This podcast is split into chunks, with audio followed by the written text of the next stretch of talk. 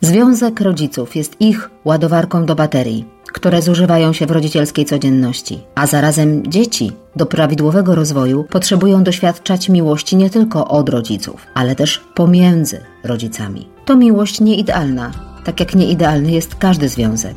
Nazywam się Aga Rogala i jestem terapeutką rodziców. Pomagam rodzicom dogadać się ze sobą i z dziećmi. Mój podcast ma za zadanie pomóc Ci tworzyć związek, który ładuje Ci baterię. Nie idealny, ale wystarczająco dobry. No dzień dobry, dzień dobry. Witam Cię w kolejnym podcaście Aga Rogala, który służyć ma dobru Twojego związku. Małżeńskiego, partnerskiego, jaki tam masz? Niezależnie od tego, czy jesteś rodzicem, czy nie, chociaż dzisiaj, dzisiaj bardzo dla rodziców, którzy są w relacji małżeńskiej lub partnerskiej. Albowiem temat naszego dzisiejszego spotkania roboczo mam go zapisany, gdy seks zależy od tego, jak ona ocenia jego ojcostwo. Nie wiem, czy taki dokładnie będzie na ikonce, ale to się okaże. Anyway, powiem Ci tak kiedy, kiedy ten temat jakby do mnie dotarł, kiedy to do mnie dotarło, to już jakiś czas temu było i ja wspominałam Ci o tym w jakimś podcaście czy, czy w jakichś e, nagraniach. Wiem, że to robiłam, ponieważ mm, dostawałam też taki feedback od niektórych osób, że kurde, rzeczywiście coś jest na rzeczy. A dostawałam też feedback od mężczyzn, że to było dla nich nieoczekiwane że oni naprawdę nie zdawali sobie sprawy z tego, że tak to działa, że, że zachodzi taka relacja. I ja się wcale nie dziwię, dlatego że no naprawdę nie znam żadnego faceta e, z, e, czy ze swojej prywatnego, ze swojego życia, czy z życia zawodowego, który odmawiałby zbliżeń swojej żonie czy swojej partnerce, której macierzyństwo ocenia negatywnie. A znam takich, którzy to macierzyństwo oceniają. No czy negatywnie, czy mają tam pewne, może nie pretensje, ale pewne niepokoje z tym związane. Ale im się to nie skleja, im się to nie łączy. Natomiast u kobiet widzę, że łączy się to bardzo często. I ten dzisiejszy odcinek podcastu, on jest jak zwykle po to, żeby uruchomić e, jakieś rozmowy w Twoim związku na ten temat, jeżeli ten temat jest jakoś e, bliski albo jakoś tam rezonuje, żeby może, jeśli coś trudno Ci powiedzieć, to może posłużyć się tym, jak ja to mówię. Ja nie wyczerpię tematu. Ja też, e, i jakby przypominam to co jakiś czas, ja nie jestem psychologiem. Ja jestem pedagogiem, terapeutką szalenie zakochaną w psychologii, czytającą książki psychologiczne i uczącą się tego z różnych źródeł od y, nie wiem kiedy. Natomiast z zawodowego tego punktu widzenia nie jestem psychologiem. Być może psycholog miałby do powiedzenia coś więcej. To, co ja Ci dzisiaj opowiem, to będzie to, co obserwuję mm, u swoich klientów, co obserwuję, no powiedzmy tak najogólniej, z różnych, w różnych źródłach co wiem z różnych źródeł i niech ci się to przyda, jeśli do czegoś może. Nie traktuj tego kardynalnie, nie, te, nie traktuj tego tym bardziej jako diagnozę. Traktuj to jako pretekst. Dobra? Okej. Okay. Kiedy myślę o tym, o tym zagadnieniu, o tym, o tym odmawianiu, czy tym, tej właściwie zależności e, pomiędzy współżyciem na które ona albo wyraża zgodę, albo inicjuje w ogóle, a tym jak ona ocenia jego ojcostwo, to myślę sobie o takiej górze lodowej. Aha, i w ogóle zanim powiem o tej górze lodowej, to w sumie coś, na co teraz wpadłam. To się chyba dzieje tylko wtedy, kiedy jest źle z tym seksem. Bo jak jest dobrze, to, to nie wiem, czy tak jest. Ja tego, no ale też ja się obracam zawodowo w tematach problemów przede wszystkim ale nie wiem, czy jest taka zależność, że im lepszy seks, tym ona lepiej ocenia go jako ojca, albo im lepiej ocenia go jako ojca, tym ten seks jest lepszy, albo częstszy, albo bardziej z jej inicjatywy. Nie wiem. Nie wiem. Wiem, że w tą drugą stronę, tą kiepską stronę, tak to może działać. Jak? I dobra, i ta góra lodowa. No to każdy wie, jak wygląda, każdy, każdy, kto obejrzał Titanica, albo każdy, każdy, kto umie posługiwać się tą metaforą góry lodowej, wie, że nad powierzchnią wody to jest tylko czubeczek. To jest e, tylko ten mniejszy fragment. I u nas nad powierzchnią wody w tym temacie, no to jest właśnie to. Ona nie wchodzi z nim w taką bliskość, bo źle ocenia go jako ojca. Albo źle ocenia go jako kurczę, nie chcę powiedzieć, że złego ojca. Ale tak powiem, bo zaraz się rozwinę na ten temat. No, a pod spodem, pod tą e, powierzchnią wody, tam się dzieje. Żeby nie powiedzieć, że tam się kotłuje. Tam są e, dla mnie potencjalne przyczyny, tam są potrzeby, tam są schematy, tam są doświadczenia, tam są wyobrażenia, tam są oczekiwania, w ogóle często niewyrażone, często nieświadome. Więc dzisiaj, jak sobie pójdziemy, jakbyś widział albo widziała moje notatki, które właśnie trzymam przed sobą e, w zeszycie, ja zawsze robię takie mapy myśli, to ja mam w cholerę dużo dzisiaj strzałek. Więc będę się po tych strzałkach dzisiaj e, przemieszczać tutaj dla Ciebie. Dobra, to może najpierw wyglądając tak łepetynką nad powierzchnię wody. Powiedziałam, że ona nie wchodzi z nim w bliskość, bo ocenia go jako złego ojca. Jakiego ojca? To ci się może przydać, tato. Ojca niezaangażowanego. Takiego, który nie spędza z dziećmi czasu, który mało spędza z dziećmi czas albo który jest tak w jej odczuciu niezainteresowany. Nie wiem, czy obiektywnie, czy nieobiektywnie, dlatego mówię, że w jej odczuciu niezaangażowany, nie, niezainteresowany tym, co się dzieje z dziećmi. Jakiego jeszcze ojca? Jak, za jakiego ojca ona go ma? Nieczułego. Nieczułego. Ojca też niewyrozumiałego. I ojca agresywnego, albo w jakiś sposób zagrażającego. Nie chcę powiedzieć niebezpiecznego, choć to na pewno też, ale to jest już taki dla mnie większy hard, hardcore, takiego zagrażającego. I teraz zrozummy, zrozummy najpierw ten aspekt, dobra? Jeśli chodzi o tego ojca niezaangażowanego, mm, z jednej strony, tak, no kurczę, są tacy ojcowie, no, no są. Tacy, którzy y, poświęcają ułamek tego czasu swojego na ojcowanie. Ale zarazem, albo i równocześnie, jest też druga strona medalu. Czasem ci ojcowie są, może nie ci sami, nie ci, co tam ten ułamek czasu, tylko są jeszcze tacy ojcowie, którzy są spoko, tylko działają inaczej niż mama. Mama jest na przykład, ta kobieta jest tą właśnie taką zaangażowaną, pochłoniętą poszukiwaniem dobra dziecka, rozumieniem jego potrzeb, zaznajamianiem się z jakimiś e, trendami, poradami, metodami, technikami, żeby było lepiej, żeby było bardziej e, z takim właśnie zaangażowaniem, otwarciem na dziecko i tak dalej. On to robi inaczej i ona postrzega to jako brak zaangażowania. Tylko, że ten brak zaangażowania jest raczej byciem inny, innego rodzaju zaangażowania. Ona tego jakby tak nie dostrzega, bo ona oczekuje tylko tego, żeby on się angażował tak jak ona. Czasem spotykam takie kobiety, które mam wrażenie, że oczekują, żeby ich mąż był dobrą mamą. I um, nikomu to nie ułatwia życia. Przy czym proszę mnie dobrze zrozumieć. Ja nie zaprzeczam absolutnie, że są tacy mężczyźni, którzy no naprawdę w to ojcostwo wchodzą tak, no, no po kostki.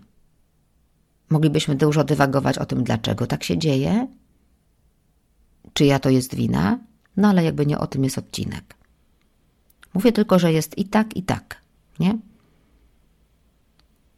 Dobra, no to ojciec nieczuły. Tutaj trochę też jest taki kawałek do zastanowienia, czy on jest faktycznie nieczuły, czy on jest czuły inaczej. Czy on jest nieczuły, czy on jest nieczuły tak jak mama, ale jest z tymi dziećmi blisko.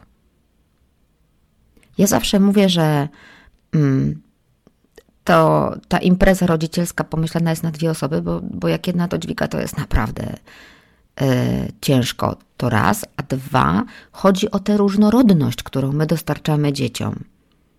Tym, że mama i tata to nie jest to, to, to nie jest jedna osoba tylko pod dwiema postaciami, tylko oni się różnią i to jest bogactwo.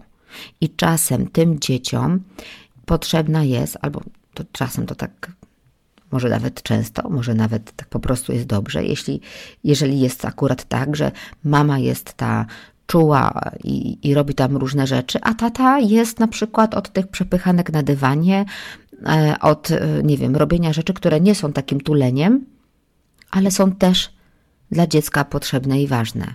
Mówię to po to, żeby, żeby jakby uświadomić ci, żebyś się zastanowiła i zastanowił, jak to jest u ciebie, jeżeli jest ten zarzut o nieczułości. To czy on obiektywnie jest nieczuły, czy jednak można na to spojrzeć jeszcze innymi oczami? No i tata niewyrozumiały, który powiedziałam. Jest taka terapeutka światowej sławy, Esther Perel, psychoterapeutka, która pracuje właśnie z parami, ze związkami. I ona mówi coś, o czym fajnie przypomina Małgorzata Musiał w swojej książce, bo ty im na wszystko pozwalasz, że my dobierając się w pary, czasem to wygląda tak, jakbyśmy byli swoimi przeciwieństwami.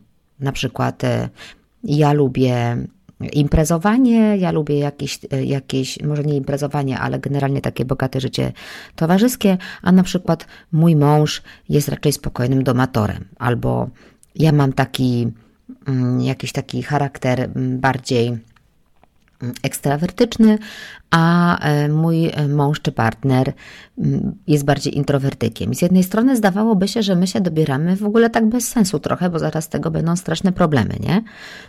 I czasem bywają z tego trudności. Ale, ale to nie jest taki zupełny przypadek, bo w takim dobieraniu się, to my czasem się dobieramy, czy, czy, czy działa taka zasada, że ja chcę jakby mieć trochę tego jego przeciwieństwa w swoim życiu czy w sobie, że biorę go sobie przy, swoim, przy swojej towarzyskości, bo, bo on mi jakby pomaga, albo on wnosi do mojego życia taką jakość mm, wyciszającą, taką jakość pobycia tutaj ze sobą. Taka trochę wymiana. A on z kolei, nie umiejąc, czy nie mając tego takiego, e, takiego, takiej łatwości we wchodzeniu w relacje, albo nawet takiej potrzeby, to ja jestem kimś takim, dla niego. Mówię taki hipotetyczny przykład. E, to ja jestem kimś takim, kto mu może zaoferować albo mm, dostęp do, do, takich, e, do takiego towarzystwa czy środowisk, e, albo wprowadzenie, albo ułatwiam mu to wejście. Rozumiesz, taka trochę wymiana. I przy tym niewyrozumiałym ojcu sobie zapisałam o tym właśnie. Wiesz dlaczego? Dlatego, że niewyrozumiały, czyli jaki? Surowy, czyli jaki? Dyscyplinujący, czyli może jakieś przeciwieństwo łagodności i jest możliwe, że z jednej strony na przykład mam pretensje do swojego męża o to, że on jest niewyrozumiały, niełagodny, surowy, dyscyplinujący, a z drugiej strony gdzieś tam w głębi serca, gdzieś tam w głębi ducha szukałam czy potrzebowałam kogoś, kto będzie takim trochę moim przeciwieństwem, bo ja jestem taka mm, łagodna, otwarta, tak szybko przebaczam, jeszcze czasem się na siebie wkurzam, że ustąpiłam, że nie jestem jakaś konsekwentna. I wtedy ten ojciec jest tym, który dowozi taką jakość do tego naszego rodzicowania. Tylko póki tego nie zrozumiem, póki nie zrozumiem, że tu jest taka trochę wymiana, to mogę mieć pretensje. To mogę mieć żal, bo mnie tam w tę moją łagodność to gdzieś kuje. Co do tego ojca, którego ona postrzega jako agresywnego albo zagrażającego. No wiesz, no kurczę, tak. No tak. Jak jest dużo krzyku, czy jak jest y, dużo kłótni, więcej niż, niż sytuacji pokojowych, bo tu chodzi o relacje. Nie chodzi o to, żeby nie było w ogóle kłótni, tylko chodzi o to, żeby dobrych sytuacji, e, takich przyjemnych, było więcej niż tych negatywnych. O tym zresztą mówi w tej książce, którą ja znowu często przy, przytaczam. Miłość nie wystarczy. Beck mówi, to jest wykładnik, po którym rozpoznaje się, czy małżeństwo jest udane, czy nie. Nie, czy nie ma kłótni, tylko czy jest więcej dobrych sytuacji niż złych. No więc jeśli taki ojciec powoduje w domu więcej kłótni niż dobrych sytuacji, niż pokojowych sytuacji, który krzyczy, który stosuje przemoc słowną albo przemoc emocjonalną, albo mm, przemoc ekonomiczną, to wtedy wobec, wobec swojej rodziny, no to kurczę, wiesz, no nic dziwnego, że kobieta się na faceta takiego nie otworzy. No przecież czym jest, czym jest seks? Albo inaczej, jak odbywa się seks w wypadku kobiety? Przecież to jest otworzenie się, odsłonięcie się w swojej najbardziej delikatnej, wrażliwej warstwie. To jest mentalnie, metaforycznie i zupełnie dosłownie i fizycznie i emocjonalnie pod każdym względem wpuszczenie kogoś do środka. Otworzenie się na zagrożenie, narażanie się. No to postrzegając swojego męża, czy doświadczając swojego męża, czy partnera jako agresywnego, zagrażającego, dowożącego więcej zła niż dobra, no, no wiesz, no ciężko będzie o inny efekt.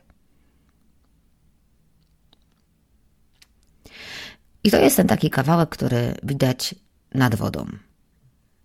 Że ona go ocenia jako ojca. Patrz, takiego.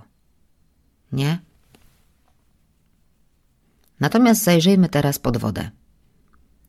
Co tam pod wodą może być? No może być to, co już tutaj wspomniałam, to znaczy on nie postępuje tak jak ja. Nie stara się tak jak ja. Czytaj, e, interpretujemy to jako nie zależy mu tak jak mnie. Tak jak już mówiłam, nie jest zaangażowany tak jak ja, nie jest, mm, nie jest taką mamą jak ja.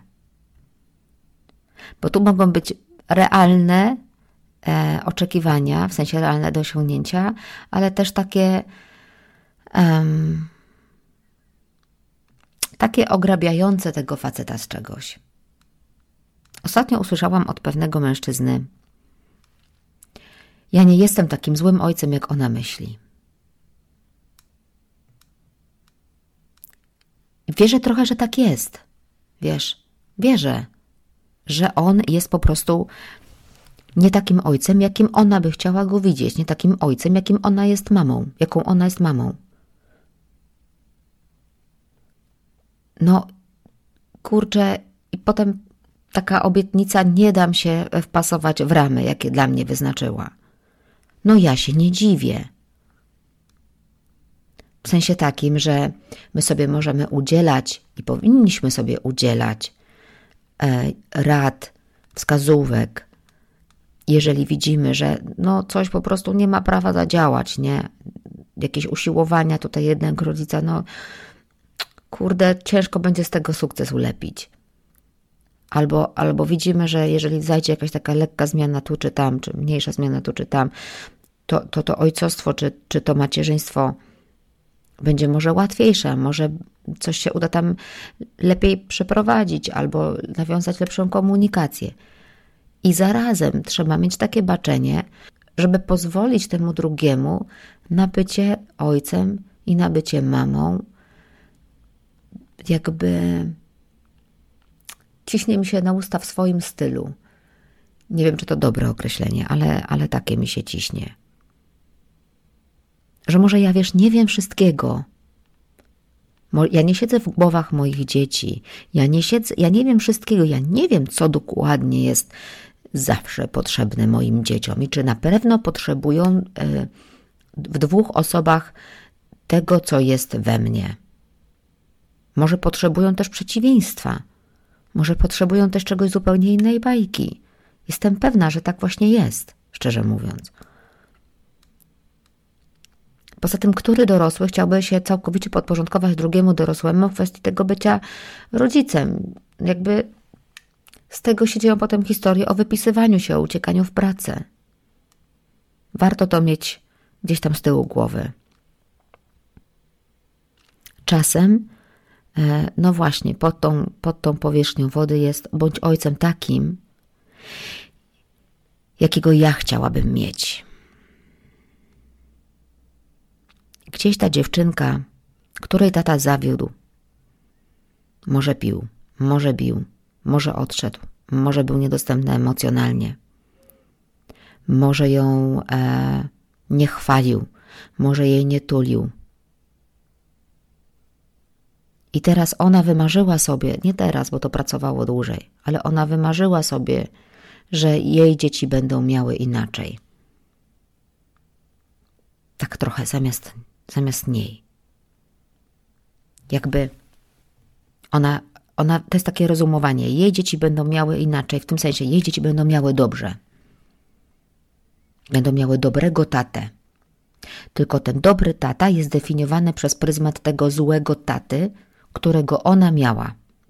To, jak ona go postrzegała, jakie ona ma do niego żale, jakie ona ma rany po nim. I teraz ona bierze przeciwieństwo. Ja oczywiście upraszczam, nie? Ale żeby to tak zobaczyć. Ona bierze przeciwieństwo tego, i mówi: To będzie dobry tata dla moich dzieci. Ale tu się robi taki z tego bałagan. Taki zestaw oczekiwań, że to się nie sprosta. Nie sprosta. I gdzieś tam, pod powierzchnią, jeszcze głębiej pod tym wszystkim, jeśli to właśnie to jest żywe, zobacz, co tam jest. Żeby dla mnie był ten tata ona, ona, sobie, ona to sobie trochę sama robi dla siebie. Nie? Czasem, nie wiem czy często, jest takie bądź ojcem takim, jakim ja chciała, jaką ja chciałabym być mamą. Takie, wiesz, e, e, trochę coś takiego, jak my robimy dzieciom, że mamy pewne wady, Zauważamy je w dzieciach. To jest w ogóle najczęściej to, co nam przeszkadza w naszych dzieciach, to są nasze wady, które tak zauważamy. No i nam już ciężko nad czymś popracować. Tak mówimy. Nam ciężko coś zmienić. My już jesteśmy trochę uformowani, ale na szczęście dziecko to jest jeszcze miękka, młoda glina. Więc my zapobiegniemy, my zrobimy inaczej, on będzie już bardziej jakiś, czy ono już będzie bardziej jakieś. To, czego nam brakuje. I to jest historia, która się może odtwarzać. Nie wiem, czy często, tak widzę jakby od czasu do czasu, na e, tej bazie tego związku. Żeby chociaż, jak ja nie jestem w stanie czegoś dowieść, to żeby chociaż on. Jakby uzupełniająco. Z potrzeby bezpieczeństwa tam jest też, też może pływać dużo pod powierzchnią Ziemi potrzeba bezpieczeństwa do zaspokojenia. No, ale to już właśnie przy tym ojcu agresywnym, czy tym zagrażającym, nie, no to jest jasne. Ale też potrzeba kontroli. Nie czarujmy się. Potrzeba kontroli. Jeżeli jest, może nie jeżeli. Czasem, gdy jest dużo uwag, dużo krytyki, dużo pretensji, dużo nie tak, nie tak, nie tak, rób to, rób to, rób to, to inaczej, to ten, no to, no to tam, nie? Tam kontrola jest. Ja tak zrobię, żeby było dobrze. Ja mu pokażę, ja mu, ja mu wręcz obowiązek mam pokazać, że coś robi źle, no żeby, e, żeby to działało jak należy. Ale ja wtedy przejmuję kontrolę. Co dalej? Co możemy, do czego sięgnąć? Co tu się da może zrobić? Zbadaj, co jest pod wodą. Zbadaj, co jest pod wodą. I mówię to i do ciebie, mężczyzno, i do ciebie, kobieto. Nie wiem, komu będzie łatwiej. Jeśli to słyszysz ty, mężczyzno, i czujesz, że to jest jakieś um, zadanie dla ciebie, zrób to łagodnie. Zrób to delikatnie, bo nie wiesz, co tam jest. Weź się, spróbuj dociec, łagodnie i delikatnie. Ale też ty, kobieto, moja złota.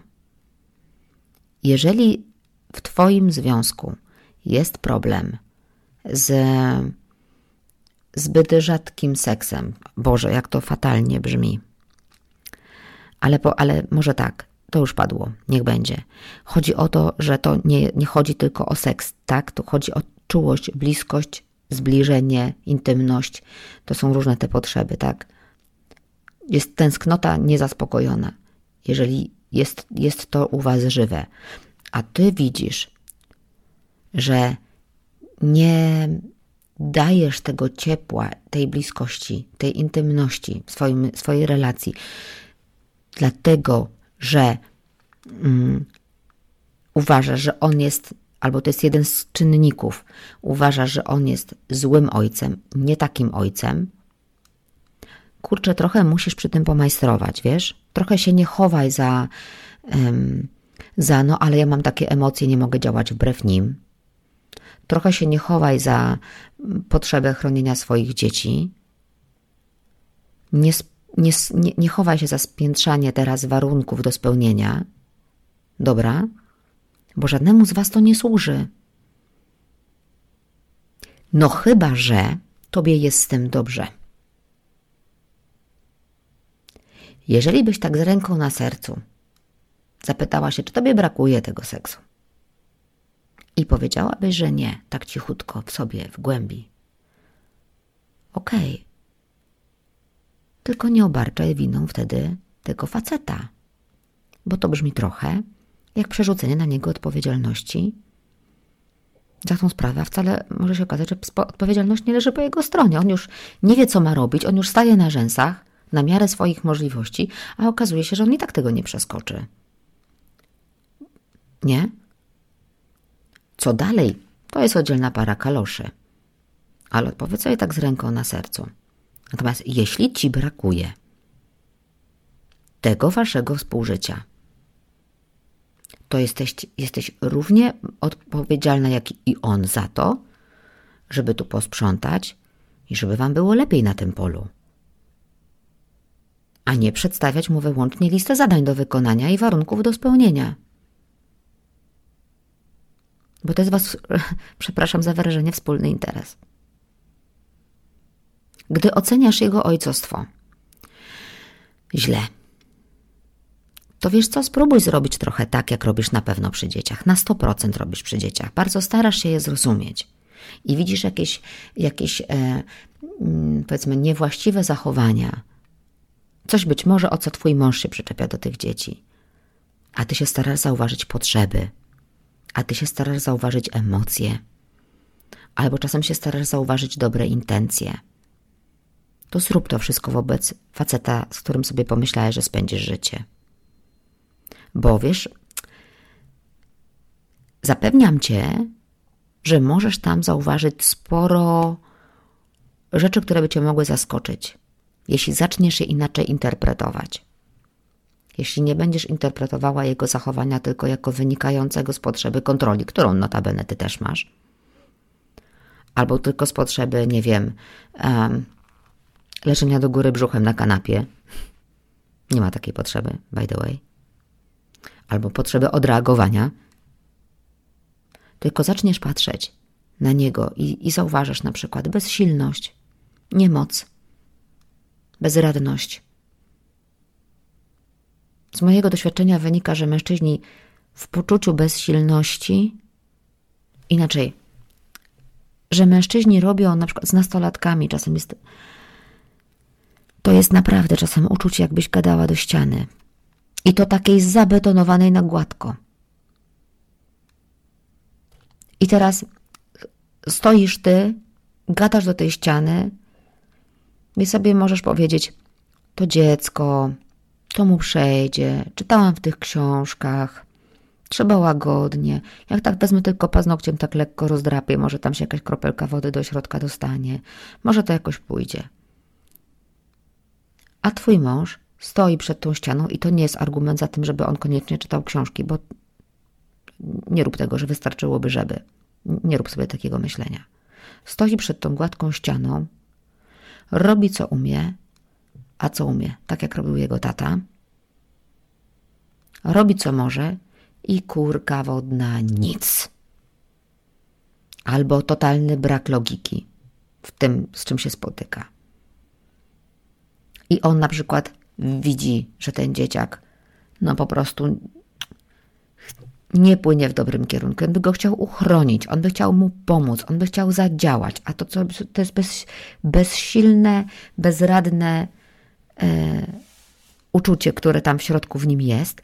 No i to może się tak, wiesz, wypakować w praktyce w coś, co ty uważasz za brak wyrozumiałości, nieczu, nieczułość i, i przyległości. No.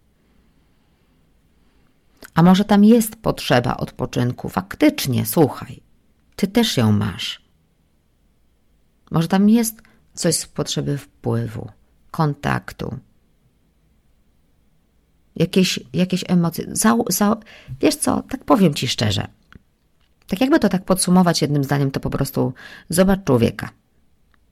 Tak jak zauważasz człowieka w swoim dziecku, jak starasz się dociec, co jest pod spodem, tak samo trzeba by włożyć w zauważenie tam pod tym tego samego, za działaniem tego samego e, podejścia w przypadku Twojego męża. Bo też Ty chciałabyś, żeby on tak robił wobec Ciebie. Żeby on pod pretensjami Twoimi, albo inaczej, pod zachowaniem, które odbiera jako pretensje, zobaczył, że Ty jesteś zmęczona albo zagubiona albo czujesz się niedokochana, albo potrzebujesz, żeby powiedział: mm, Zrób sobie wolne, idź do dziewczyn, idź się spotkać z dziewczynami, a ja to ogarnę. Chciałabyś, żeby on się nie zatrzymywał na tym, co ty masz jakby po wierzchu. Nie? Co jeszcze warto pamiętać? I o tym mówi Beck w tej książce Miłość nie wystarczy, o wychodzeniu z małżeńskich kryzysów. Nikt nie powiedział, że jak jedno z was ma rację, to drugie się myli. Możecie oboje mieć rację, po trochu rację. Możecie oboje się mylić. To warto o tym pamiętać. I teraz, jak to ująć?